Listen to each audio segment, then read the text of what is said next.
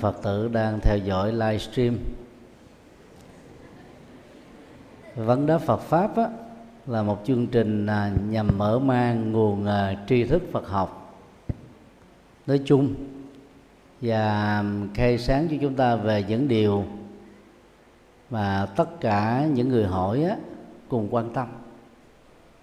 Phạm vi của các câu hỏi á, là rộng, không có giới hạn.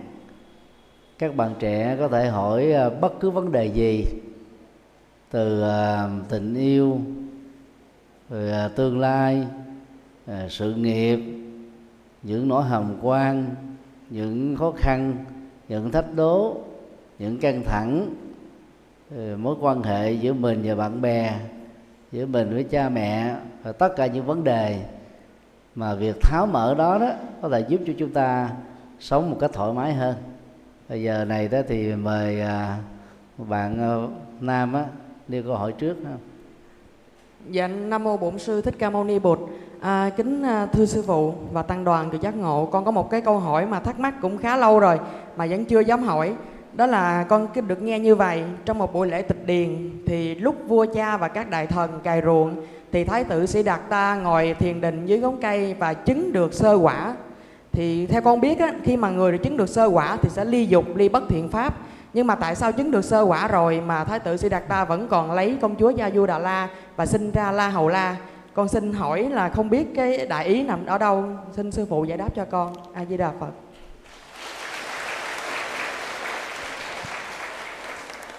Đó là một câu hỏi có chiều sâu về Phật học. Trong bốn cấp thiền đó, thì thiền thứ nhất đó, được định nghĩa là ly dục, sinh hỷ lạc, và đủ hơn đó là ly tham dục, sinh hỷ lạc. Nghĩa là một trạng thái an lạc nội tỉnh được phát sinh mà khi chúng ta đã vượt qua được sự vướng kẹt về tính dục, biểu hiện qua tình yêu và hoạt động giới tính nam nữ. Để uh, chứng được uh, sơ thiền đó, thì uh, người tu tập phải là những người vượt qua được những uh, thu hút về giới tính. Còn chứng được sơ quả đó, trên căn bản là đã chuyển hóa được tham ái, tức là tính dục, à, sân hận, si mê, và một phần nào đó của những hoạt động hoài nghi. Và khi mà chứng được sơ quả đó, thì người tu tập sẽ không còn màng đến tình yêu và, và tính dục nữa.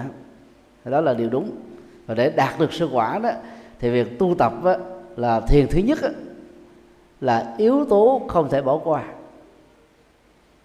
Nhưng mà các sách sử đó, từ mô tả là như câu hỏi vừa nêu, à, khi còn nhỏ Thái tử đã chứng được sơ quả, thì thầy cho rằng đó, đó là cái phần mô tả đề cao Thái tử tất đạt đa, không màng đến đó là mọi sự hưởng thụ trên đời, là chứng đắc được sơ quả khi còn là tại gia, chứ không phải giờ chờ sau khi đi tu. Đây là phần biên tập về sau thôi. Chứ thực ra đó, khi còn là Thái tử thì tất đạt đa cũng giống như bao nhiêu con người khác thôi, cũng có tình yêu, nhưng mà vì thương nước yêu dân hơn nên ngài tất đạt đa nó không màng đến việc đó là à, đính hôn, à, sống đời độc thân để lo cho nước và lo cho dân.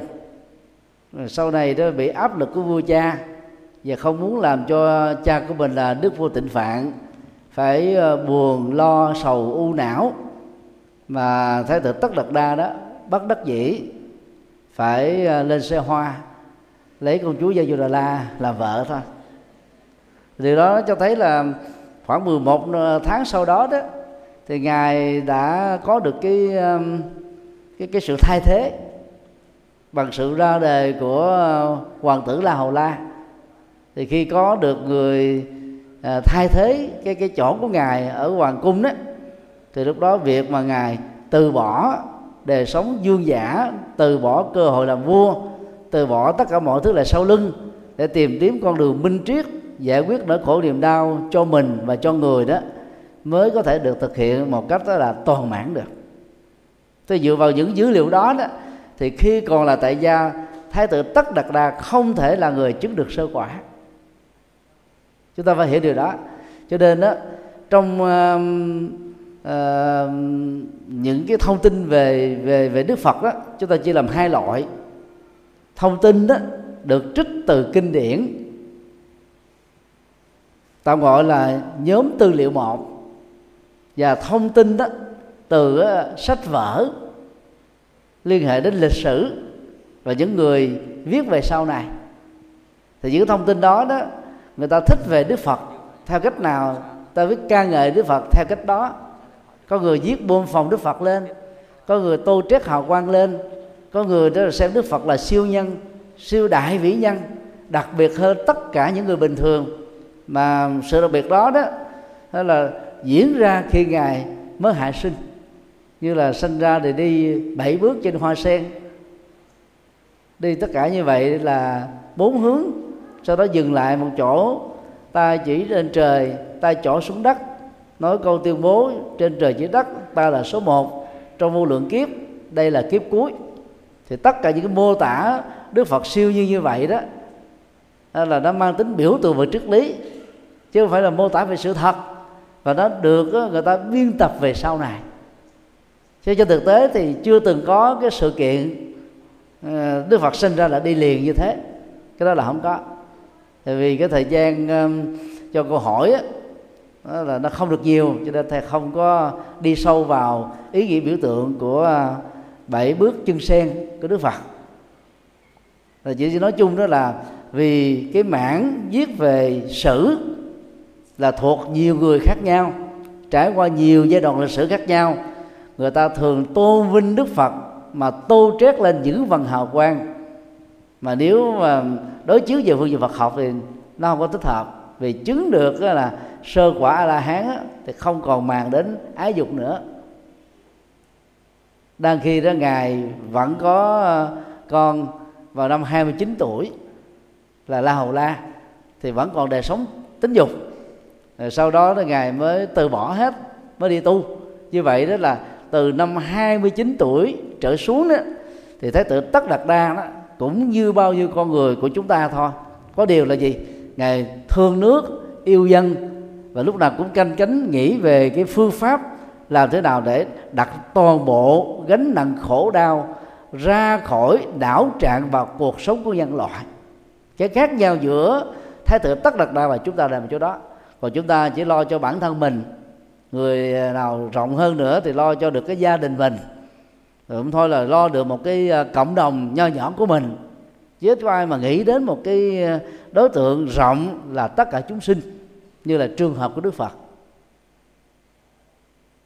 Do đó luôn tiện để thầy đề nghị đó các bạn trẻ, mỗi khi đó là đọc sách nói chung, đọc kinh điển Phật giáo nói riêng đó, thì nên sử dụng các hoạt động lý trí để chúng ta đặt câu hỏi, thậm chí được quyền phản biện.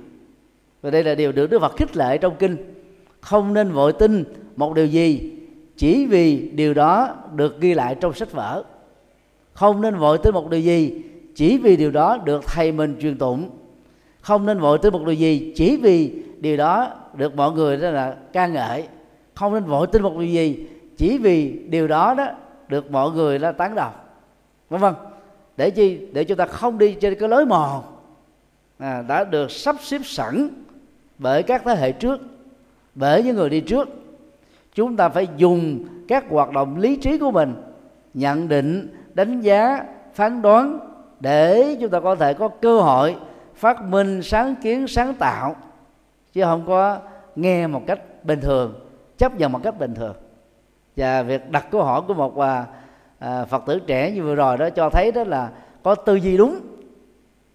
Cho nên là thấy nó có cái mâu thuẫn giữa cái bọn mô tả về lịch sử liên hệ đến Đức Phật và bản chất Phật học của một vị đã chứng đắc được sơ quả A La Hán.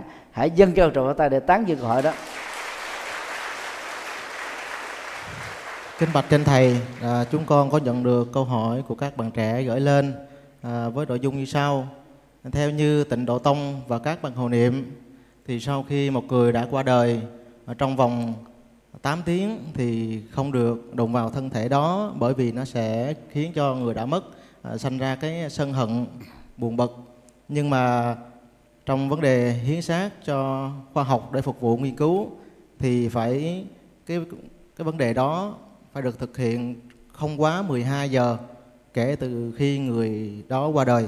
À, kính bạch thầy cho chúng con hiểu rõ hơn về vấn đề này, cũng như là cái giải pháp phù hợp đúng như pháp nhằm đạt được tâm nguyện hiến thi hài sau khi qua đời của chúng con. A Di Đà Phật.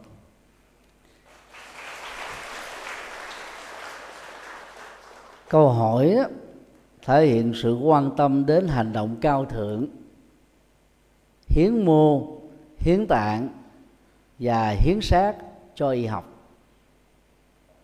Đây là hành động Bồ Tát mà về bản chất đó, mỗi một cái thi thể sau khi chết được hiến tặng mô tạng có thể cứu sống được trung bình là từ tám cho đến mười hai con người khác. Nói cái khác là gì? Hành động từ bi hiến mô tạng và hiến thi thể tạo cơ hội cho tám người đến mười hai người tái sanh thêm một lần nữa ngay trong kiếp sống hiện tại này. Do đó về phương diện Phật học, đó là hành động đáng được tán dương, đáng được bắt chước, đáng được truyền bá, mà các Phật tử nên trở thành là những cánh tay nối dài của sự truyền thông, nhằm giúp cho quần chúng bất luận tôn giáo nào, giới tính nam nữ, tuổi tác lớn hay nhỏ, màu da đó là trắng đen, da, da màu, đều nên làm công việc quan trọng này. Rất may mắn là Phật giáo chúng ta vượt khỏi rất nhiều các tôn giáo, ở chỗ nhiều tôn giáo kháng cự lại hành động đó vì những cái kiêng cữ nó mang tính là phong tục tập quán, mang tính mê tín, mang tính sợ hãi, mang tính tà kiến vân vân. Thì trong Phật giáo thì có nhiều tông phái thuộc Phật giáo Đại Thừa, mà Tịnh Độ Tông á, chỉ là một trong mười tông như thế thôi. Chỉ có một uh, bộ phận của Tịnh Độ Tông Tây Phương do bị ảnh hưởng bởi những niềm tin mê tín trong dân gian tại Trung Quốc và ảnh hưởng gián tiếp đến Việt Nam đó, mới cho rằng đó là sau khi chết tám tiếng không được đụng vào thi thể thôi.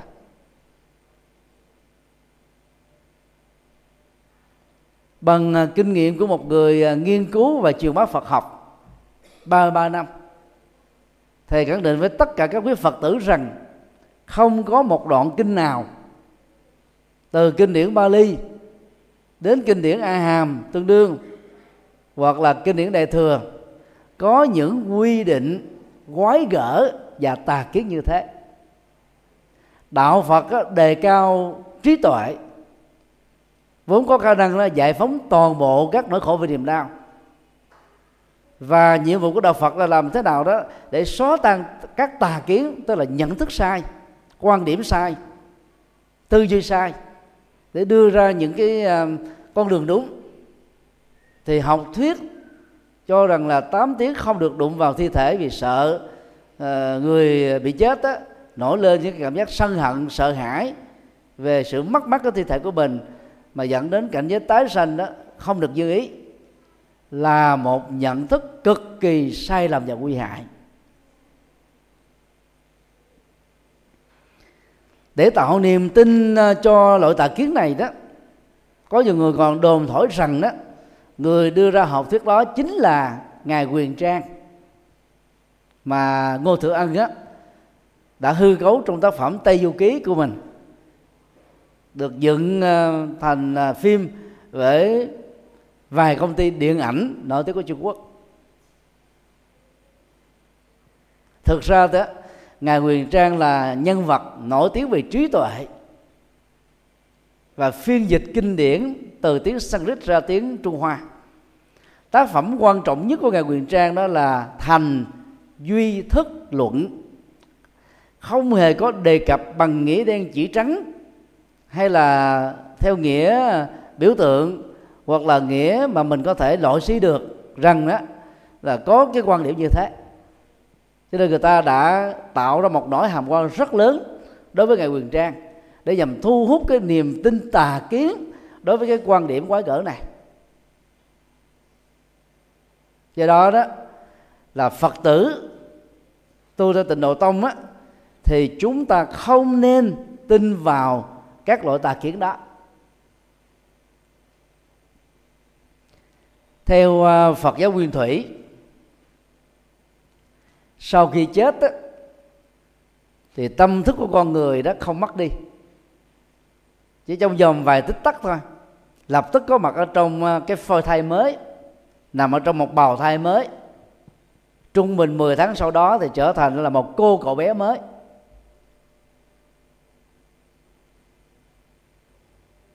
Theo Phật giáo Đại Thừa, thời gian á, trễ nhất để một người chết tiếp tục tái sinh á, là bốn mươi chín ngày. Nó là trễ nhất, cũng có nghĩa là người chết đó có thể tái sinh trong vòng vài ba phút, vài ba ngày, vài ba tuần, nhưng mà không quá bốn mươi chín ngày. Đó là con số là mặc định thôi, chứ không phải là con số cố định. Như vậy, cái thời gian chênh lệch giữa hai truyền thống Phật giáo Nguyên Thủy và Đại Thừa đó là bốn mươi chín ngày thôi. Thì dầu theo trường phái nào đi nữa, sau khi chết đó, tâm thức dầu có muốn bám chấp vào cái thân, không muốn tách rời khỏi nó, cũng không còn cái nhận thức về cái cơ thể của mình nữa.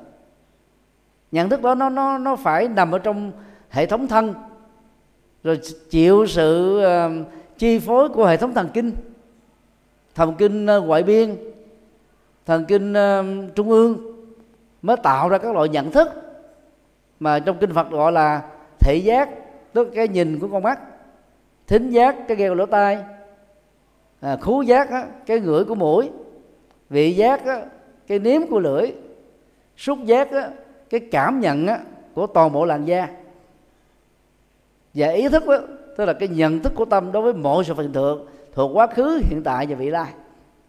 Khi mà tâm đó, đã rời khỏi cơ thể rồi đó, thì toàn bộ các cái cảm nhận liên hệ đến thân này là không còn nữa.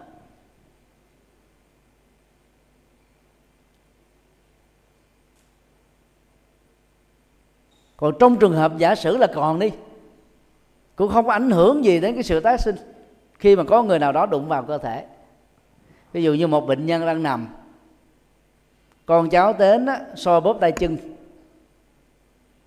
thì tùy theo cái mức độ tình cảm mà người thăm bệnh á, dành cho người bệnh, người bệnh sẽ cảm nhận được bằng ánh mắt, bằng động tác, bằng cảm nhận của tâm, để phản hồi lại một cái, cái tình cảm đặc biệt đó. Và đang lúc mà bệnh á, thì cái, cái nhận thức của tâm nó sẽ mạnh hơn là những tình huống còn lại. Cho nên á, trong trường hợp giả sử chết mà chưa được tái sinh đi, thì việc mà người thân đụng vào với sự quan tâm như là à, dùng rượu để xô bóp cơ thể, rồi thay quần áo mới, nhất là những người bị những cái chứng bệnh xoắn trên cơ thể, hoặc là bị à, ung thư gan, ung thư bao tử, sơ gan cổ trướng, vân vân. Mùi xú Huế đó được phóng ra từ cơ thể của con người là nặng nặc, rất là khó chịu. Thì việc lau rửa cơ thể, mặc áo mới cơ thể, sức dầu thơm, hoặc là làm lại cho cái thi thể đó, người chết đó, trở nên là tươi mát, thì người mà chưa tái sinh đó, chẳng những không có một động thái nào về giận tức, khó chịu, căng thẳng, ngược lại đó còn thể hiện đó cái sự biết ơn, sự hài lòng vì được người thân của mình chăm sóc. Cho nên không có cái gì để sợ. Mà trên thực tế đó thì cái sự biết đó nó không còn nữa. Do đó những cái lo ngại về việc không nên đụng vào cơ thể trong tám tiếng sau khi chết là không cần thiết.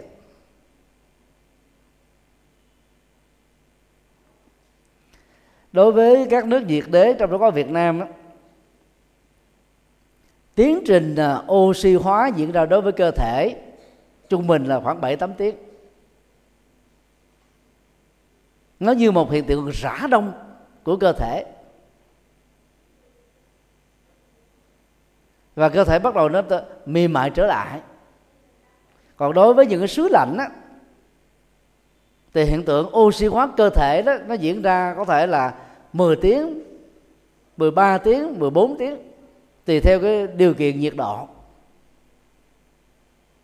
Và tùy vào cái cái cấu trúc a đê en, tình trạng sức khỏe của người bình thường khi còn sống đó, mà mỗi người đó nó có một cái thể hiện nét mặt á với cái màu máu nó khác nhau. Có người thì đỏ hồng, có người thì tái mét, có người thì hườm hườm. Thì khi mà chết á, sau mấy tiếng, hiện tượng tác động oxy hóa trên cơ thể cũng tạo ra những cái phản ứng màu ở trên gương mặt khác nhau. Những người mê tín thì lại cho rằng là do đó là niệm danh hiệu Phật, do hộ niệm tác động. Cái đó nó thực tế không phải như vậy. Tác dụng của hộ niệm trước khi chết là làm cho người đó chết một cách nhẹ nhàng, không còn chấp về tình yêu, gia tài, sự nghiệp, không còn sợ hãi vào cái chết, không còn tiếc nuối về sự sống. Cho nên đó, cái chết nó diễn ra một cái là thoải mái nhẹ nhàng. Và dĩ nhiên là khi mà người đang chết đó, có một sự hài lòng, không còn sợ gì nữa hết đó, thì tác động tâm lý đối với người đó rất là tích cực, thì làm cho gương mặt người đó trở nên điềm tĩnh hơn, sâu lắng hơn, dễ nhìn hơn. Nhưng nó không phải là dấu hiệu của vãng sanh Tây Phương gì hết á. Nói theo Kinh A Di Đà, để vãng sanh Tây Phương thì phải hội tụ được năm điều kiện: căn lành lớn, công đức lớn, nhân duyên tốt lớn, pháp âm lớn và nhất tâm bất loạn. Chứ không phải chỉ lệ thuộc vào cái sự hộ niệm vào những cái thời khắc trước khi kết thúc sự sống. Thì nói tóm lại đó, sau khi chúng ta đã hiểu rõ rằng là sau khi chết, phần lớn là tâm thức là thoát ra khỏi cơ thể liền, để có mặt ở trong một bào thai, hình thành ra một mầm sống mới, thì không có lý do gì mà chúng ta sợ rằng là việc hiến mô, hiến tạng, hiến xác cho y Phật á, làm cho cơ thể này đó là bị đau nhức, khó chịu. Hoặc là chúng ta sợ là làm như thế thì kiếp sau sinh ra đó, cái thân thể này không được lành lẹn. Đó cũng là một loại tà kiến, không nên không nên uh, lo sợ đấy. Thực tế thì sau khi chết, nếu ta cho ta chọn giải pháp thiêu đi, thì trung bình á, bốn tiếng sau đó, toàn bộ cơ thể mấy chục ký này, cả một mét mấy này á, chỉ còn lại đó một hũ tro cốt thôi. Nếu theo học thuyết đó là đúng đó, thì kiếp sau người này phải trở thành là gì? Cho cốt, chứ đâu có à, mắt, tai, mũi, lưỡi, thân. Đâu có toàn thân nữa đâu, có toàn thây đâu. Còn nếu chọn giải pháp chôn dưới lòng đất bằng loại hòm hai trở đi đó, ngoài trường hòm nhất còn có thể để được là vài chục năm, do cái gỗ nó không có bị mục. Còn hòm hai đó thì chừng vài tháng, cơ thể cũng mục rã và trở thành đó là cho xương thôi. Và nếu học thuyết đó là đúng đó, thì những người chọn giải pháp thiêu, kiếp sau sanh ra cũng không có toàn vẹn cơ thể. Mà trên thực tế đó, cái cơ thể mới của chúng ta được sinh ra lệ thuộc vào tình trạng sức khỏe và gen di truyền của cha mẹ mới của mình, chứ đâu phải lệ thuộc vào mình đâu. Còn theo quy luật nhân quả mà Đức Phật đã dạy, mô, tạng, thi thể cứu giúp cho tám cho đến mười hai người, thì bộ phận nào đáp ứng cho cái việc lắp ghép và cứu sống người khác đó, sanh ra ở kiếp sau đó, chúng ta sẽ có bộ phận đó tốt hơn, khỏe hơn những người bình thường. Mình đã gieo nhân sự sống, truyền giao sự sống, tiếp nối sự sống, thì sự sống của chúng ta ở kiếp sau nó sẽ tốt hơn. Nhân lành thì quá tốt, không thể nào sai trái được. Do đó các bạn trẻ hãy trở thành các truyền thông viên về việc hiến mô, hiến tạng, hiến xác chi học. Vì điều này trong kinh Bát Giả Ba La Mật, Đức Phật gọi là bố thí nội tài. Bố thí là hiến tặng, trao tặng, tặng biếu. Nội tài đó là tài sản của cơ thể này. Thầy Đức Phật mà dùng khái niệm bố thí nội tài rất là lạ, vì cái, cái trình độ y khoa chưa có thể lắp ghép tạng mô từ cơ thể của người A sang cơ thể của người B. Và bây giờ đó, việc đó nó quá dễ dàng nè. Vào ngày hai mươi bảy tháng mười một năm hai nghìn không trăm mười sáu sắp tới này, chùa Giác Ngộ đang vận động hiến mô tạng và hiến xác chi học với cái kỳ vọng tối thiểu là hai trăm người là có việc đó.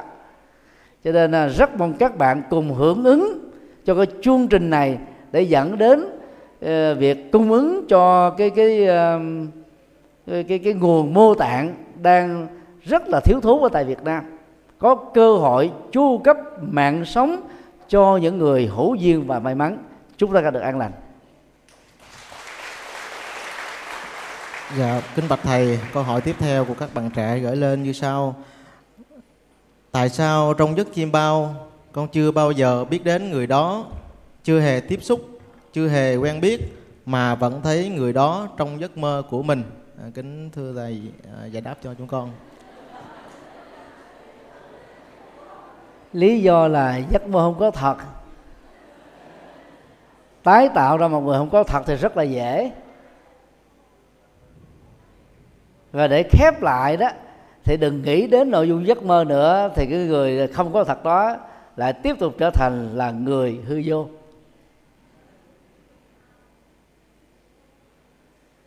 Về bản chất á, giấc mơ có ba nội dung. Thứ nhất á, là những rối loạn cảm xúc, thái độ, tâm tư và nhận thức. Khi chúng ta đang thức, bức xúc cái gì quá, khó chịu quá, căng thẳng quá, ấn tượng quá, nói chung cái gì là quá chút xíu đó, cái đó nó trở thành là cái cơ hội tái tạo ra các hình ảnh, các sự kiện liên hệ đến người A, người B, người C trong tương quan đối với chính mình. Và muốn kết thúc những giấc mơ như vậy đó, thì trước khi đi ngủ hãy tập luyện thể thao so gáy cổ trung bình năm phút, thực tập thiền từ bi, buông xả hết tất cả mọi chuyện diễn ra trong một ngày, chỉ theo dõi hơi thở và chốt lại bằng giấc ngủ, thì dần dà chúng ta sẽ vẫy tay chào với tất cả những nội dung giấc mơ như vừa nêu. Nếu như lúc đó mà nằm là sai tư thế trong một cái căn phòng hoặc quá nóng hoặc quá lạnh á, thì các bạn còn sẽ phải chứng kiến những cái giấc mơ đó rất là mệt mỏi, gọi là ác mộng, bị người sượt đuổi, đánh đập, chém giết, gây lộn, ẩu đả, thậm chí là bị giết chết đó, mà vốn là không có thật. Cho nên đó, đừng dại gì quan tâm và dướng kẹt đến những sự kiện đó là trong giấc mơ, mà trên thực tế nó chỉ là những cái rối loạn về phản ứng cảm xúc của chúng ta thôi. Thứ hai đó, những giấc mơ dự báo mang tính tiên tri. Có một số người có năng lực đặc biệt đó, một cách lâu dài, hoặc là có một số người có năng lực đặc biệt đó một cách tình cờ, nhưng mà trong thời gian ngắn hạn. Những gì mà người đó thấy ở trong giấc mơ sẽ diễn ra sau một tuần, vài tuần, vài tháng. Có người giỏi như là bà Volga đó, có thể thấy được những sự kiện diễn ra vài chục năm sau. Bằng kiến thức dự tri trong những giấc mơ đó, các đương sự đó, đó có thể giúp ích được cho cuộc đời qua dự báo. Nhưng mà chúng ta cũng không nên đó, quá đặt niềm tin một trăm phần trăm vào những giấc mơ như vậy. Ví dụ như bà Volga là một nhân vật đó, tiên tri nổi tiếng của thế giới. Dựa vào cái sự kiện nổi tiếng của bà ấy đó, người ta mới dựng ra đó là hàng trăm những cái, cái cuộc dự đoán khác, mà vốn không phải do bà nói, mà nó tạo ra không biết bao nhiêu nỗi sợ hãi, được truyền bá, được gieo rắc, gây làm náo loạn đời sống dân sự và xã hội của con người. Nhất là Internet ngày nay, mà có một sự kiện đúng rồi, từ đó về sau đó những sự kiện là dựng lên, không có sự thật gì hết, nhân danh Volga hay là nhân danh một nhà tiên tri nào đó, thì người ta là tin ầm ầm. Từ đó đó dẫn tới tình trạng là trở thành nạn nhân tập thể. Và giai đoạn kỹ thuật số này là giai đoạn mà con người đó dễ dễ, dễ bị dẫn dắt, dễ bị uh, trở thành nạn nhân, dễ bị sợ hãi bởi những thông tin không có thật. Còn đối với những người nào tình cờ có được cái năng lực đó, cũng đừng nên lạm dụng nó, bởi vì có khi nó đúng, có khi nó sai. Đâu phải lúc nào nó cũng đúng một trăm phần trăm, mà mình dựa vào một hai tình huống đúng, rồi những cái tình huống còn lại đó nó là những rối loạn của cảm xúc. Đối với trường hợp giấc mơ một á, thì được người đó cho rằng nó là những giấc mơ tiên tri, cho nên đó, đem đi truyền bá nó thì chẳng khác gì đang gieo rắc những cái thông tin không có sự thật, mà vốn nó không được khích lệ bởi Phật giáo.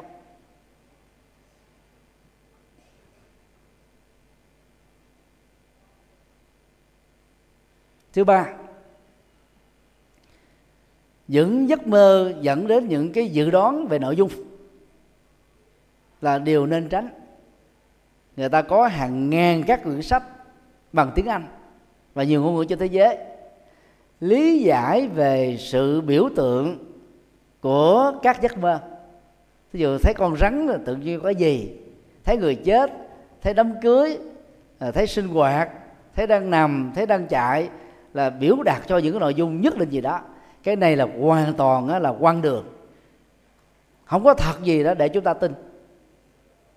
Dầu người đó trước khi đi ngủ trong tư thế là thoải mái, không quá căng thẳng, không kiệt sức, cũng không có bị gì quá bức xúc, và tự động nó vẫn có những giấc mơ.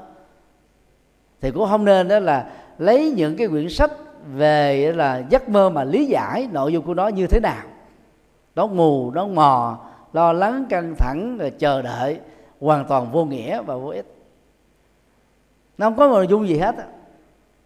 Phật giáo nói ngoài trừ những giấc mơ tiên tri, toàn bộ nội dung giấc mơ là là do tâm chúng ta đó thực tập buông xả quá kém thôi. Cho nên thay vì trong giấc ngủ á, chúng ta phải thư giãn toàn bộ hoạt động của tâm qua bốn cái cái cái, cái phản ứng cảm xúc, phản ứng thái độ, phản ứng tâm tư và phản ứng nhận thức. Thì người ngủ như thế vào một ngày chỉ có sáu tiếng thôi, thức dậy đó đầu óc minh mẫn, sảng khoái, thoải mái, chúng ta mới dễ phát minh, sáng kiến, sáng tạo được những nội dung mới. Còn ai đó mà ngủ mơ quá nhiều á, thì đầu óc thức dậy đó nó căng thẳng, mệt mỏi lắm, đừ đừ lừ đừ, khó chịu lắm. Cho nên phải tập là thiền từ bi, tức là quán tưởng năng lượng từ bi tới từ mình nó tỏa ra đối với người thân, đối với người dân, đối với kẻ thù, đối với vạn vật, đối với toàn bộ à, tất cả những gì có sự sống trên cõi đời này. Thì tự động những cái ăn quán giang hồ, khó chịu, bực dọc, căng thẳng, tức tối à, đối với ai trong một ngày đó sẽ được chúng ta rũ bỏ trước khi giấc ngộ được diễn ra. Thì bằng cách này đó chúng ta sẽ khép lại phần lớn các giấc mơ. Và người nào còn ngủ với quá nhiều cái giấc mơ đó, thì người đó còn là phàm phu. Đức Phật đó được mô tả một ngày ngủ chỉ có ba giờ đồng hồ, vì Ngài không còn bất cứ một phản ứng giấc mơ nào hết. Trí tuệ trọn vẹn là người sống không có giấc mơ, thấy rõ mọi thứ như là trong lòng bàn tay của mình. Cho nên đừng bận tâm đến nội dung giấc mơ, đừng sợ hãi những giấc mơ mà được người ta lý giải theo cách này cách nọ, bởi những cái biểu tượng văn hóa, tôn giáo, phong tục, tập quán mà phần lớn nó chỉ là mê tín. Người sống được như thế với một thân thể tráng kiện, khỏe mạnh, giấc mơ sẽ ít. Người nào mà sức khỏe kém thì giấc mơ nhiều. Mà mỗi ngày đó chúng ta có đến vài chục giấc mơ, có người đến vài trăm giấc mơ trong tám tiếng đồng hồ ngủ. Có điều là do giới hạn ký ức đó, chúng ta chỉ nhớ lại những giấc mơ đó là, là, là, là cuối cùng thôi. Còn bữa nào mà cũng không có mơ hoặc là mơ quá ít đó, thì người đó thức dậy rất là khỏe. À, từ ba giờ cho đến năm giờ sáng đó, là cái giờ mà thân nhiệt đó, nó hạ xuống rất là thấp. Giấc ngủ thì lúc đó nó trở nên là say hơn. Và vào thời khắc này thì trong các chùa ta thường yêu cầu tu sĩ thức dậy để khỏi phải chìm đắm ở trong những giấc mơ nồng và lo tụng kinh, ngồi thiền, tu tập thôi. Và thức vào lúc bốn giờ sáng để đọc sách vở thì chúng ta khép lại rất nhiều các giấc mơ, không phải tốn năng lượng trí não cho những giấc mơ đó, thì chúng ta sẽ học bài rất nhanh, hiệu quả rất cao, nhớ rất dài và sức khỏe cũng trở nên rất tốt. Hãy tập những thói quen như thế để chúng ta sớm khép lại và vẫy tay chào với những giấc mơ không cần thiết. Mời câu hỏi khác.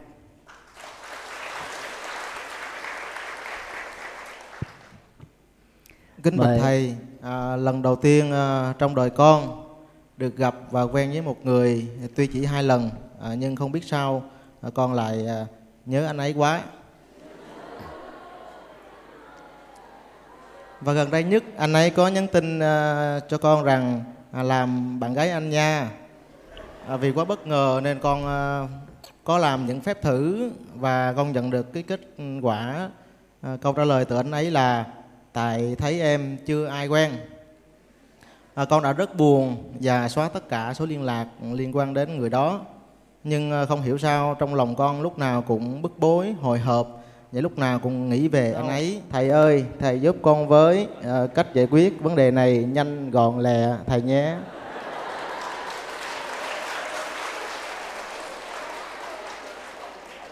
Thầy tạm gọi cái cái tình yêu đó là tình yêu tuổi cập kê.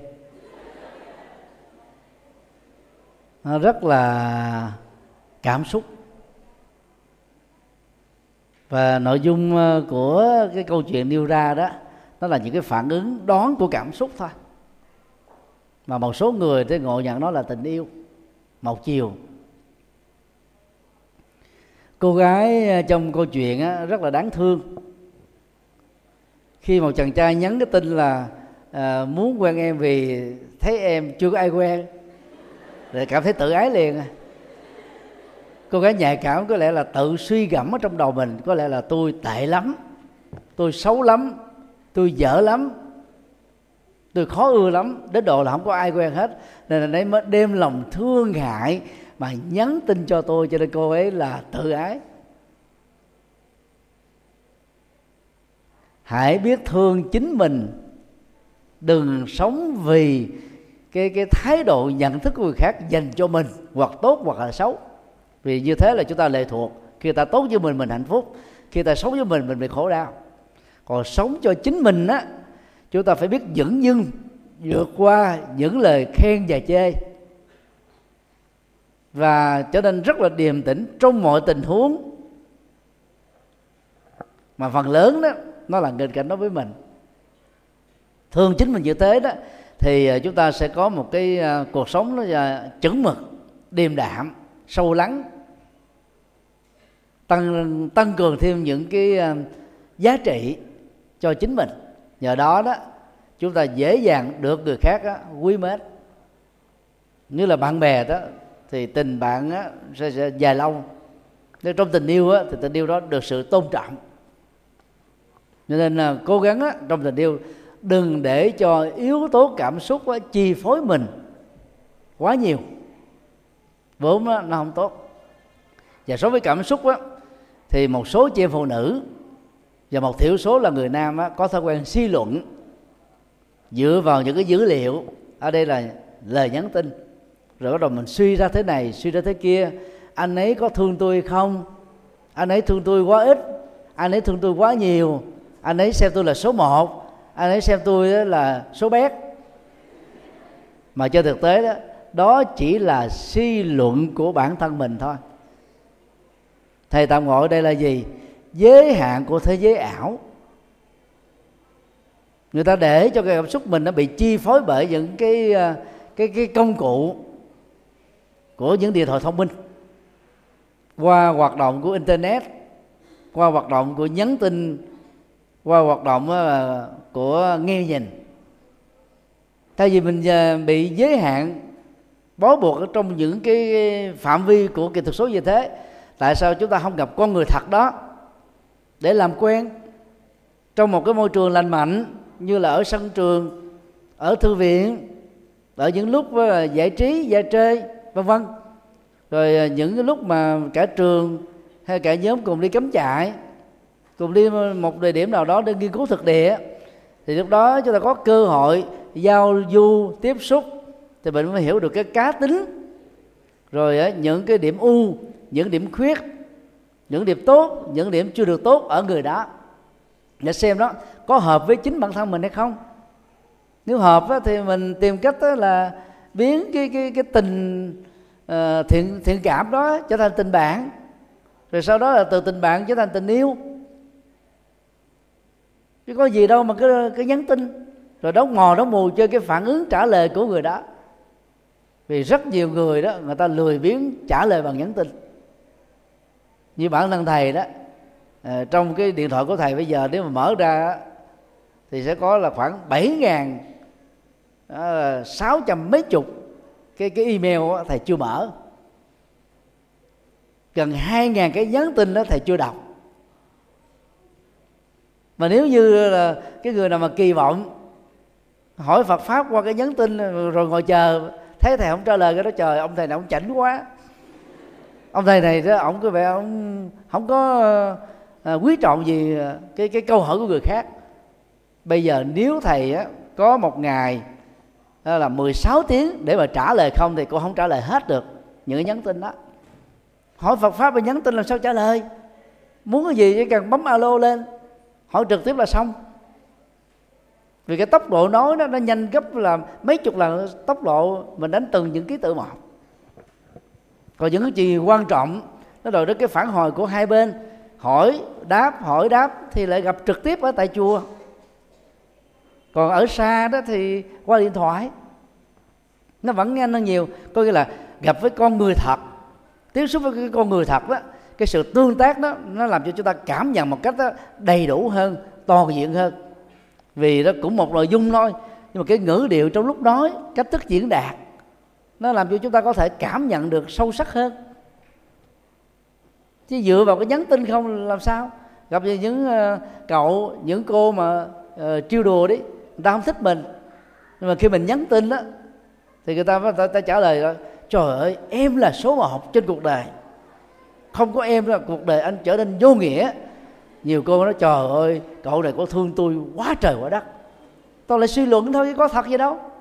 Nhưng mà nếu mình gặp nhau, người đó cũng nói cái câu đó mà nói với cái kiểu mà châm biếm, với cái ngữ điệu là dẫn chơi, thì chúng ta biết là không có gì là trung thực ở đây, cũng không có gì là nghiêm túc ở đây, chỉ là để dẫn chơi thôi. Chúng ta sẽ cảm nhận trọn vẹn hơn. Thì nói tóm lại, các bạn trẻ à, trong giai đoạn mà nó có những cái thay đổi trên cơ thể, nó tạo ra nhiều cái nhu cầu tìm kiếm, tìm hiểu về người khác giới phái. Chúng ta cũng đừng nên quá mất thời gian về nó. À, phân thời gian biểu ra, giờ nào học, giờ nào thể thao, giờ nào làm việc, giờ nào giải trí, giờ nào dành cho tình bạn, giờ nào cho tình yêu. Nó phải rõ ràng như thế, chứ đừng có bị chìm đắm trong cái cái cái tình yêu không mà quên hết tất cả mọi thứ. Rồi mỗi khi mà vui ấy, Thì vui quá mức và buồn á, thì buồn dài thăm thẳm chiều trôi là không nên. Và tốt nhất á, là gặp con người thật, ở một nơi thật, an toàn, thì cái tình bạn á, nó sẽ được lớn mạnh một cách từ từ, và dựa trên nền tảng của sự hiểu biết cùng tôn giáo, cùng niềm tin, cùng tri thức, cùng đời sống đạo đức, tìm hiểu nhau thời gian rồi đó, từ tình bạn chuyển sang tình yêu, rồi từ tình yêu đó chuyển sang là tình vợ chồng đó, chắc chắn là sẽ mang tính bền vững hơn. Mời câu hỏi khác. Bây giờ thầy thầy yêu cầu câu hỏi trực tiếp từ các bạn nữ. Các bạn nữ, có một bạn đây. Nam Mô A Di Đà Phật. Con xin kính chào sư phụ. Là nay là con có một câu hỏi. Con có cha có mẹ đầy đủ, nhưng cha với mẹ con là một người ở một nơi. Nhưng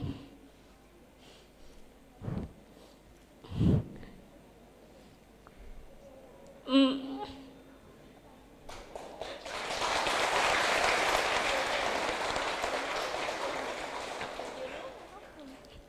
Người cứ tiếp tục nói đi, cứ bình tĩnh, hít thở vô một hai hơi thở dài thì sẽ khắc phục được cái cảm xúc.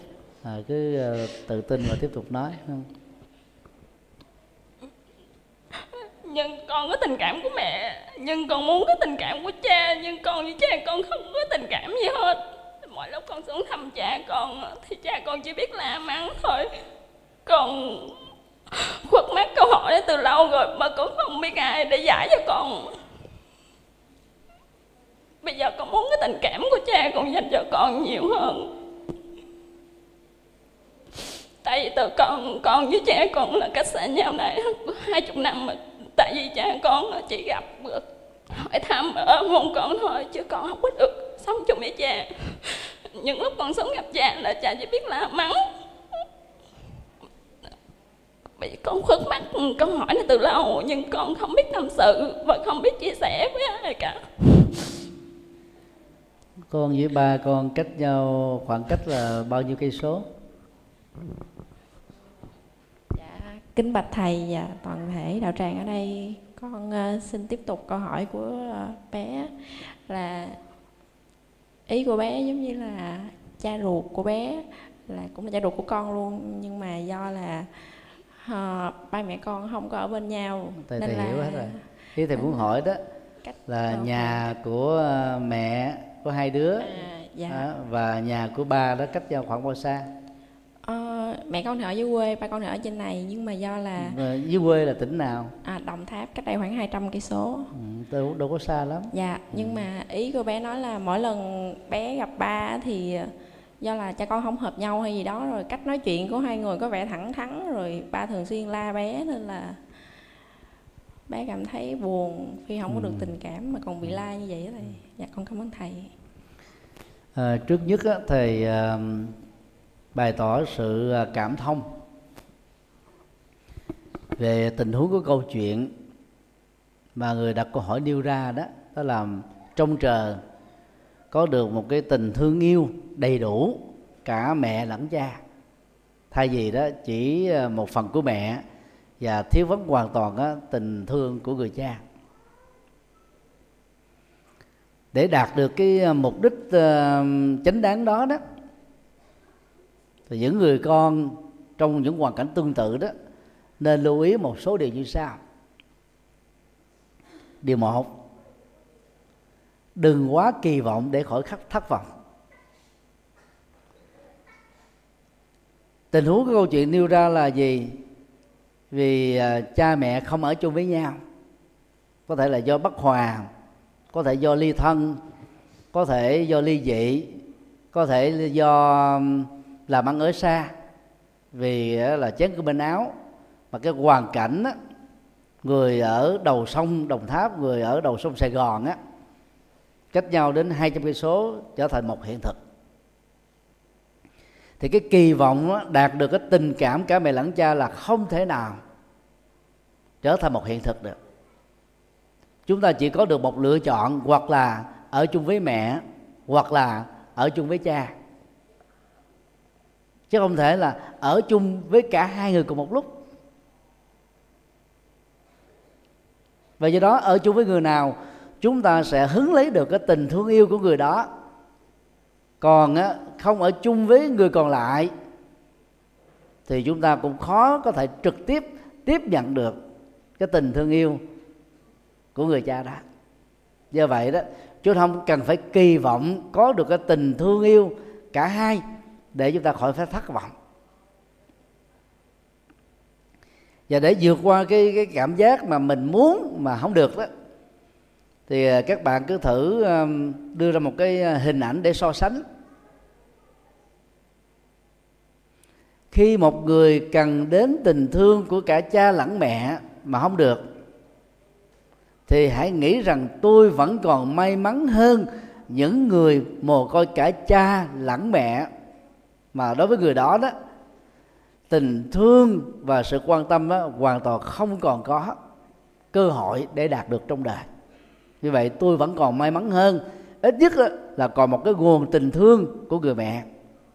Về so sánh như vậy đó, chúng ta cảm thấy đó mình không đến nỗi là quá tệ, cái hoàn cảnh của mình không đến nỗi là quá bi đát để chúng ta không phải dành quá nhiều các giọt nước mắt, những uh, nỗi niềm sầu bi khổ u não về một cái tình huống mà do cái hoàn cảnh thực tế có mong chờ đi nữa chúng ta cũng khó mà có thể đạt được.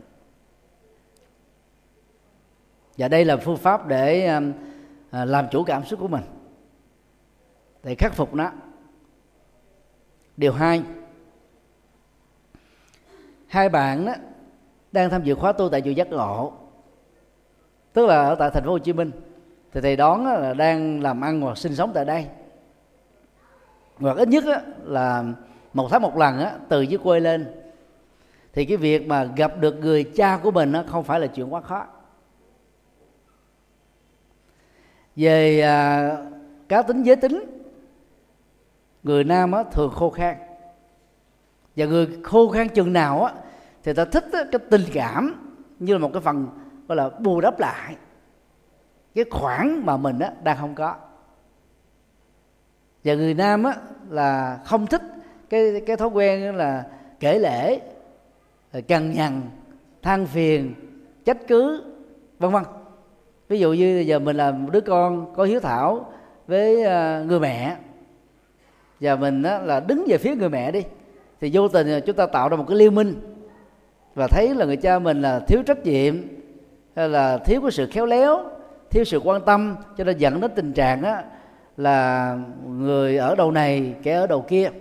Thì chúng ta vì bảo vệ và binh vực cho người mẹ có thể buông những cái lời nói à, dẫn đến cái sự trách cứ người cha, làm cho người cha cảm thấy là mình á là lúc nào cũng bị kết án, lúc nào cũng bị lên án, lúc nào cũng bị quy tội. Từ đó cái, cái cảm giác mà bực tức, khó chịu, căng thẳng đó, dễ dàng xuất hiện. Giả sử trong cái hoàn cảnh thực tế, người cha là người thiếu trách nhiệm đi, à, khô khan, à, thiếu khéo léo, để dẫn đến cái tình trạng ly tán như vậy, chúng ta cũng không nên quy kết trực tiếp như thế, vì làm như vậy người ta dễ bị gọi là thương tổn cái tôi tự ái. Mà là khi đã thương tổn rồi đó, thì cái tâm lý biểu tỏ sự cốc cần đó sẽ diễn ra lớn hơn. Cho nên đó, mọi cái cái cái cái cảm xúc chân thành của chúng ta mong muốn hai bên hàn gắn lại, à, nối kết lại đó sẽ khó có cơ hội được thực hiện. Người đó đó, thay vì đó chỉ đứng bên phía người mẹ, thì chúng ta cũng tạo một cái cơ hội đó là cảm thông với người cha, hiểu cái hoàn cảnh của người cha, hiểu những cái khó khăn của người cha, để chúng ta mới cảm nhận được cái sự chia sẻ từ phía người cha. Rồi đối chiếu hai bên lại đó, chúng ta mới dễ dàng góp ý, để từ đó đó cái khoảng cách ngày càng sau đó được khép lại dần dần, cho đến lúc nào đó nó trở nên là bình thường. Và đây cũng là cách mà những người con có hiếu thảo đó nên làm, đừng liên minh với một bên nào hết á.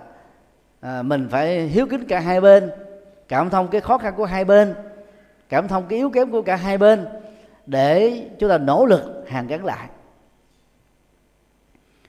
Điều ba, thay vì trông chờ cái tình thương từ người cha rót lên trên mình giống như người mẹ đã làm một cách vô điều kiện, thì người con hiếu thảo đó nên chủ động hơn, thực tập hạnh Bồ Tát đó, mình mới rót tình thương lên trên người cha, trao cái tình thương cho người cha để người cha cảm nhận được và cũng làm bằng một thái độ vô điều kiện.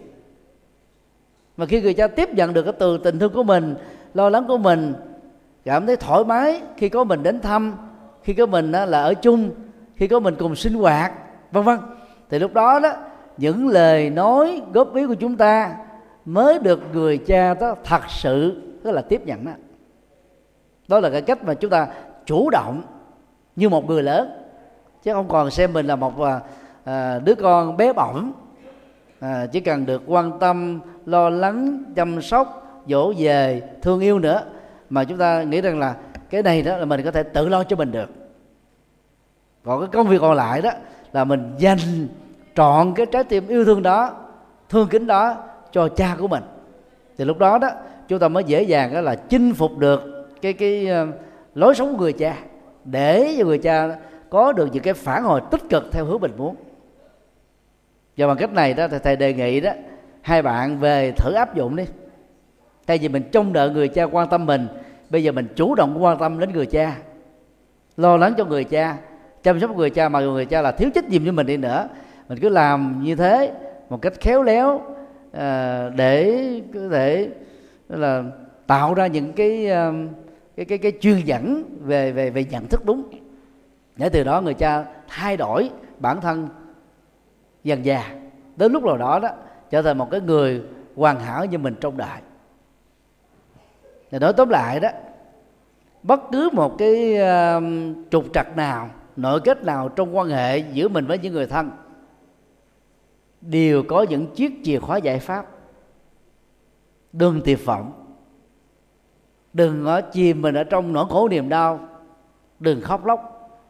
Chúng ta hãy tìm hiểu trên nền tảng cảm thông, để từ đó đó là bình tĩnh tìm ra những cái hướng đi thích hợp nhất để có thể là tháo mở cái tình huống đó. Còn nếu như trường hợp mà người cha đã có gia đình mới, đã có vợ mới, thí dụ vậy, thì cái cái cái tình cảm mà dành cho những đứa con chung á, với người mẹ của mình á, chắc chắn là sẽ bị giới hạn lại.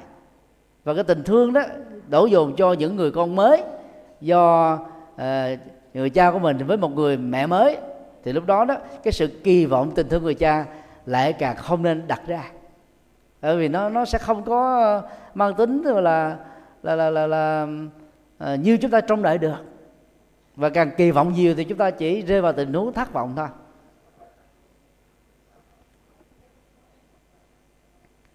Và bản lĩnh hơn nữa, chúng ta có thể nghĩ rằng tôi đã là một người trưởng thành, tôi rất hài lòng với cuộc sống hiện tại, tôi đang sống rất hạnh phúc, cho nên đó, cái tình thương á, của cha hoặc mẹ tôi hoặc cả hai cần á, là trang trải cho những người em của tôi, cho những người thân của tôi thôi. Còn bản thân tôi là tôi tự đo được rồi, cho nên có thì càng tốt, mà không có thì cũng không sao. Với nhận thức như thế đó, thì khi mà có thiếu đi một cái, cái, cái sự quan tâm, lo lắng, chăm sóc đó, của người thân mình á, mình không cảm thấy chột dạ, không cảm thấy mình xót xa gì hết á, xem đó như là một cái chuyện bình thường đó. Người nào yếu, uh, dễ khổ, dễ đau mới được quan tâm nhiều, chăm sóc nhiều. Còn mình đó là bản lĩnh rồi, cứng rắn rồi, hạnh phúc rồi, thì có thì càng tốt, không có thì cũng không sao. Và với nhận thức như thế đó, thì trong mọi tình huống đó, chúng ta trở nên rất điềm tĩnh. Và khi điềm tĩnh rồi đó, thì dần dà chúng ta sẽ tìm ra được giải pháp, ngay cả cho những vấn đề được rồi là căng thẳng nhất, khó khăn nhất vẫn có thể giải quyết được. Thầy chúc um, hai bạn đó à, có thêm được những niềm tin mới, có thêm những cái nỗ lực mới để khắc phục cái hoàn cảnh hiện tại trong gia đình của mình. À, các bạn có ai có câu hỏi trực tiếp để gọi lên thầy được không ạ? Dạ con Nam Mô A Di Đà Phật, con có hai câu hỏi hỏi thầy. Câu một, với con có nghe đề tài trăm năm hạnh phúc của thầy, con nghe thầy giảng đi câu mà bán cầu phải của nam, bán đầu nữ của trái là nghĩa gì? Và câu thứ hai, mỗi lần cung đón trừ trong đất vào hòa thượng. Con thấy hai bên có hai thầy cầm hai cái cây đó, gọi là hai cây gì? Trong bộ não của con người đó thì nó có hai bán cầu, một bên là bên tay trái, một bên tay phải. Theo cấu trúc sinh học giới tính đó, thì bán cầu bên phải của người nam đó, nó thuộc về là lý trí. Các hoạt động uh, lý trí đó nó diễn ra ở vị trí đó. Còn bên tay trái đó là những hoạt động về cảm xúc, tức là mặc định tương đối như thế thôi. Và khi mà uh, quan sát đó, về các cái hình học mà của bán cầu á, chúng ta thấy là bán cầu á, cảm xúc của người nữ đó nổi trội và lớn hơn bán cầu là lý tính của người đó. Còn đang khi thì bán cầu phải, tức là uh, lý trí của uh, bên phía người nam á, thì nó nổi trội hơn bán, bán cầu cảm xúc của giới tính nam. Và từ đó nó dẫn đến cái uh, thói quen giới tính, như là các hoạt động cộng nghiệp á. À, người nam á thì khô khan, cứng rắn, xề xòa, thoải mái, à, dễ bỏ qua, à, chuyện gì cũng được. Còn à, người nữ á, thì tình cảm, vi tế, chi chiết, tế nhị, dễ kẹt bởi những cái lời thị phi, dễ khổ bởi những lời hàm quan, dễ sa nước mắt bởi những cái tình huống trái ngang không như ý, à, và nhớ dai, nhớ dài, nhớ dở những nỗi khổ niềm đau đã qua. Nó trở thành là một cái phản ứng tự nhiên thôi, nó tạo ra cái thói quen giới tính tự nhiên thôi, và nó tạo ra cái cộng nghiệp của người nam của người nữ một cách cũng rất là tự nhiên thôi. Nên từ đó trong một đời sống vợ chồng á, tạo thành một cái tổ ấm á, thì là người nam người nữ nó bổ sung cho nhau. À, chính vì thế mà người mẹ đó trở thành là à, cái nguồn chu cấp tình thương. À, kiên nhẫn hơn, lắng nghe hơn, cảm thông hơn, rồi dễ nuông chiều con cái hơn là người cha ở trong gia đình. Nhưng mà à, có một số người cha đó thì cũng phát triển cái tình cảm giàu dạt giống như người mẹ, thì lúc đó cái sự quan tâm, chăm sóc, lo lắng á, dành cho người mẹ đó, cũng không thua kém. Nhưng mà số đó thì không có nhiều. Mỗi khi mà thầy giảng và nói đến hai cái bán cầu à, trái bán cầu phải đó, thì điều mà thầy muốn nhấn gợi đến là gì? Chúng ta đừng nên mặc cảm giới tính mà bản thân mình có, do cái biệt nghiệp của mình nó quyết định, chứ không phải là mình lựa chọn lúc mình được sinh ra. Và nỗ lực của chúng ta là làm thế nào để làm chủ các phản ứng cảm xúc, vì cảm xúc đã làm cho mình bị rối loạn, bị khổ đau, bị trầm uất.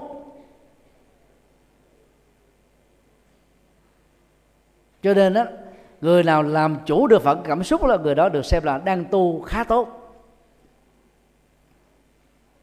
Còn người nam nào đó mà bị nặng về cảm xúc đó, thì nó lại tệ hơn người nữ. Vì cái cấu trúc giới tính đó là, là, là, nó vốn cảm xúc ít, mà bị nặng hơn á thì là lại yếu kém hơn. Do đó đó, chúng ta phải tu làm thế nào đó để chuyển những cái phản ứng cảm xúc thông thường, nhạy cảm trước lời thị phi, nhạy cảm trước những lời hàm quan, nhạy cảm trước những lời nhận xét của người khác vô tình hay cố ý, trở thành đó là một cái cái cảm nhận của lòng từ bi.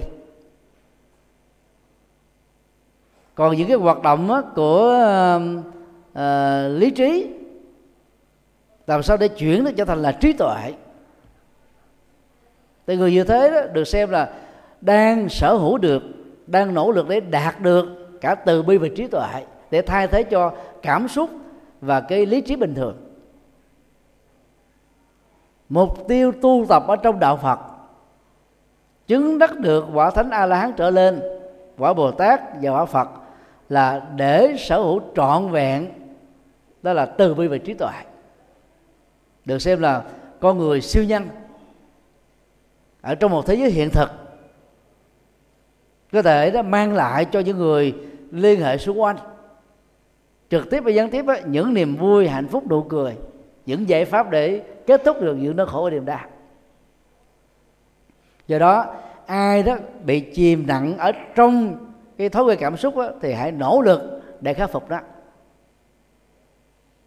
Còn ai nó quá khô khan đó về cảm xúc, chỉ có lý tính không đó, thì cũng cần bổ sung cho cái mảng đang thiếu và cần thiết này, để nó tạo ra cái sự quân bình về một cái cái, cái uh, uh, hoạt động nhận thức của con người, về hoạt động thói quen của con người. Còn tu tập trọn vẹn là phải làm sao chuyển cảm xúc thành từ bi, lý tính nó thành trí tuệ. À, đó là cái mục tiêu rất quan trọng mà tất cả chúng ta cùng hướng đến. Còn về câu hỏi là đang khi thỉnh rước các hòa thượng lớn, thì các thầy có cầm những cái dụng cụ đó được gọi là gì? Đó thì các dụng cụ á, thì gồm có ba, à, bê, tích và lọng. Lọng á, thì nó giống như cây dù, ha, nó có cái cấu trúc hình tròn, và ở cái cái phần cao nhất của hình tròn đó nó hạ thấp xuống khoảng chừng năm sáu tấc, có chỗ là ba tấc hai tấc tùy theo cái thiết kế hình dạng. Nó tạo cho chúng ta một cái cảm giác là trang nghiêm, mà mục đích của đó là để che nắng à, cho người được thỉnh mời ở đây là một vị bào thượng, để tạo cái sự tôn kính và thể thể hiện thái độ gọi là trọng thị ở mức độ cao nhất. Tích là cái cây trượng, thì nó có cái cấu trúc là một cái cây giống như là cái cây tre thôi, không? Ở trên đỉnh của nó thì nó có các hình thù hoa văn quả tiết, nó giống như là ngài Bồ Tát Địa Tạng hay là thánh A La Hán một Kiền Liên cầm cái cây cây tích trượng đó. Đó, nó có hình thù như thế để nó tạo sự tôn kính và trang nghiêm. Bê đó là một cái cây mà ngày xưa đó ở trong nhà thiền á, người ta dùng để nhắc nhở những người đang ngồi thiền mà bị ngủ gàn ngủ gục hoặc đau tụng kinh đó, mà không thể vượt qua được cái cái cái giấc ngủ từ ở trong tâm nó ngủ ra, ta khiêu cái cơ thể cho người đó thức giấc về. Thì cây này nó nó giống như là những cái cây uh, trong những cái đền thần đó. Nó dĩ nhiên nó không phải hình thù của một cây gươm cây giáo, uh, ở trên đầu thì nó nó mỏng lại, nó tạo ra một cái hình thù cũng rất là đẹp. Ở trên nó thì có viết một vài chữ à, tùy theo cái trường phái mà ngôi chùa nó trực thuộc, thì chỉ cái chữ Hán hay là chữ thư pháp Việt Nam nó được ghi trên đó, nó có một cái nội dung khác nhau. Thì thỉnh rước những vị cao tăng, những vị hòa thượng lớn, thường người ta dùng cả bê, tích, uh, rồi, uh, trượng, lọng vân vân để để bày tỏ. À, cái đó nó là ảnh hưởng từ dân hóa của Phật giáo Trung Quốc. Có thì càng tốt, không có thì cũng không sao. Còn ở chùa Giác Ngộ mình á, thì phần lớn khi mà thỉnh rước sư, thỉnh rước các vị giảng sư pháp sư đó, thì chúng ta chỉ có một cái cái khai, rồi một cái khánh kẽn đánh, sau đó là hai hàng đi trái và phải, cũng là một hình thức bày tỏ lòng tôn kính và trọng thị. Nội dung thì cũng giống nhau thôi, hình thức thì nó có khác biệt. Thì nói tóm lại đó, những người mà chúng ta tôn kính thì chúng ta có những hình thức là rước thỉnh đặc biệt hơn những người còn lại. Và cái sự rước thỉnh đó đó, một mặt đó, chúng ta bày tỏ cái sự tôn kính của chúng ta đối với người đó, mặt khác đó, chúng ta bày tỏ cái lòng khát ngưỡng của chúng ta đối với những lời dạy mà người đó chuẩn bị đó, trao truyền cho mình. Và điều này nó, nó dẫn đến một cái tác dụng tâm lý rất là tích cực, để những lời hay ý tốt có giá trị đó sẽ được là đón nhận, theo nghĩa là đem vào trong đời sống thực tiễn và áp dụng nó để có được những kết quả hạnh phúc và an vui. Xin nêu câu hỏi cuối cùng. Các bạn nào có câu hỏi trực tiếp để gửi lên thầy không? Nam mô Bổn Sư Thích Ca Mâu Ni Phật. Kính thầy thầy, cho con hỏi cái nghi thức mà chuông mõ là cứ từ thời Đức Phật còn tại thế để có chưa thầy? Cái thứ hai là cũng thấy tới một số miền tịnh xá thì chỉ có chuông không có mỏ, còn tới chùa thì có mỏ và chuông, thầy chỉ dạy giúp con ạ. Chuông và mỏ nói riêng và các dụng cụ pháp khí nói chung trong các chùa Phật giáo Đại Thừa đó có nguồn gốc từ Trung Quốc. Khi mới vào chùa xuất gia tập sự, và suốt luôn cái thời gian mấy năm sau đó làm sa di và sa di ni. Tất cả các vị xuất gia trẻ này đều được học về những cái nguồn gốc và pháp khí Phật cụ. Thì trong mảng văn học đó đó, chúng ta đều ghi thấy là nó có nguồn gốc từ thời Đức Phật hết. Nhưng đó là những lời nói thêm của những tác giả ở tại Trung Quốc thôi, để làm cho chúng ta dễ dàng chấp nhận những cái pháp khí Phật cụ như là những cái biểu hiện về về về văn hóa vốn chỉ có ở tại Trung Quốc, là ảnh hưởng theo uh, các nước đại thừa, trong đó có Nhật Bản, Nam Bắc Triều Tiên và Việt Nam. Do vì nó là những cái phát sinh ở tại Trung Quốc, cho nên những nước theo Phật giáo Nam truyền như là Ấn Độ, Tích Lan, Miến Điện, Thái Lan, Lào, Campuchia và bất cứ những ngôi chùa nào theo trường phái của Phật giáo Nguyên Thủy, trong lúc đọc tụng kinh điển và các nghi thức đó, ở tại các chùa hoặc là tại tư gia, đều không hề sử dụng chuông, trống, mõ, khánh như ở tại các chùa Bắc Tông. Hệ phái Phật giáo Khất Sĩ đó thì ra đời cách đây là gần tám mươi năm. Tổng hòa giữa hai trường phái Phật giáo Nguyên Thủy và Đại Thừa, hình thức đó, thì đắp y đó, theo Phật giáo Nguyên Thủy, ăn chay đó, theo Phật giáo Đại Thừa, đầu đội trời chân đạp đất theo Phật giáo Nguyên Thủy. Các nghi thức tụng niệm phần lớn dựa vào kinh điển Đại Thừa và phương pháp của Tịnh Độ Tông, nhưng mà không niệm danh hiệu Đức Phật A Di Đà và à, không có cầu mong vãng sanh Tây phương, mà thực tập thiền quán để là là thanh lọc tâm, để làm chủ tâm. Thì tại các chùa Phật giáo Khất Sĩ đó, chúng ta sẽ thấy có chuông là chính yếu thôi, chứ phần lớn là không có mỏ. Gần đây một số ngôi chùa của Nguyên Thủy của của Khất Sĩ đó, ảnh hưởng theo Phật giáo uh, Đại Thừa, thì cũng sử dụng chuông mỏ, nhưng mà nó không phải là cái quy định ban đầu của hệ phái này trong vòng đó là tám mươi uh, năm qua. Còn Phật giáo Đại Thừa đó, thì ngoài chuông mỏ còn có khánh, linh.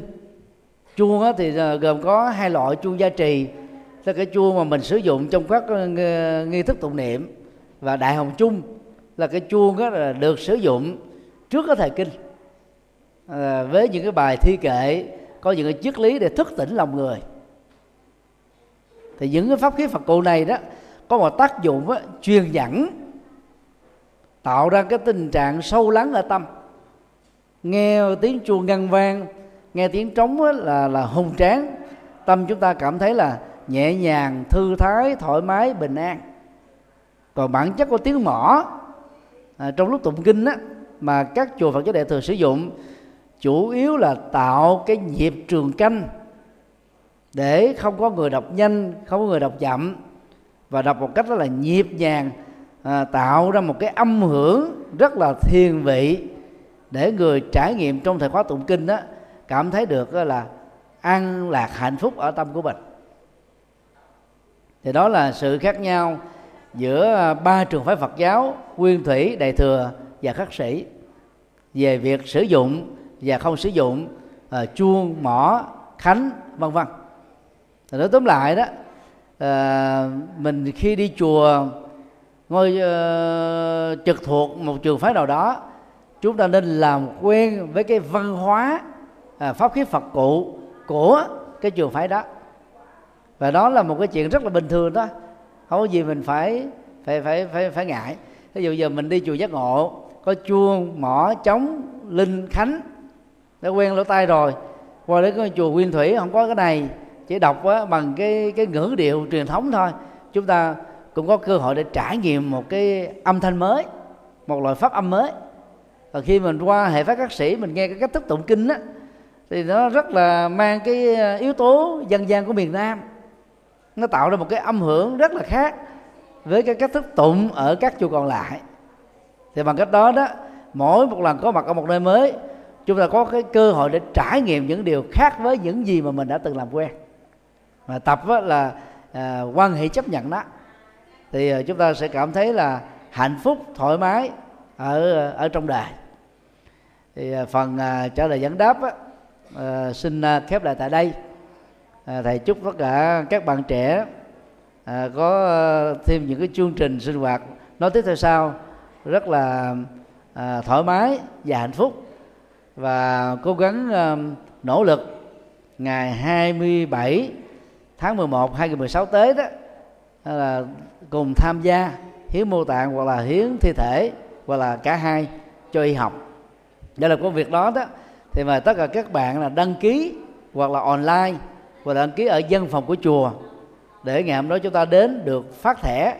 Vì thẻ là xác nhận cho vấn đề này đó cần phải được thực hiện trước bằng sự đăng ký trước à, cho thật là chu đáo. Chúc tất cả được an lành trong chánh pháp và hạnh thông trong cuộc đời.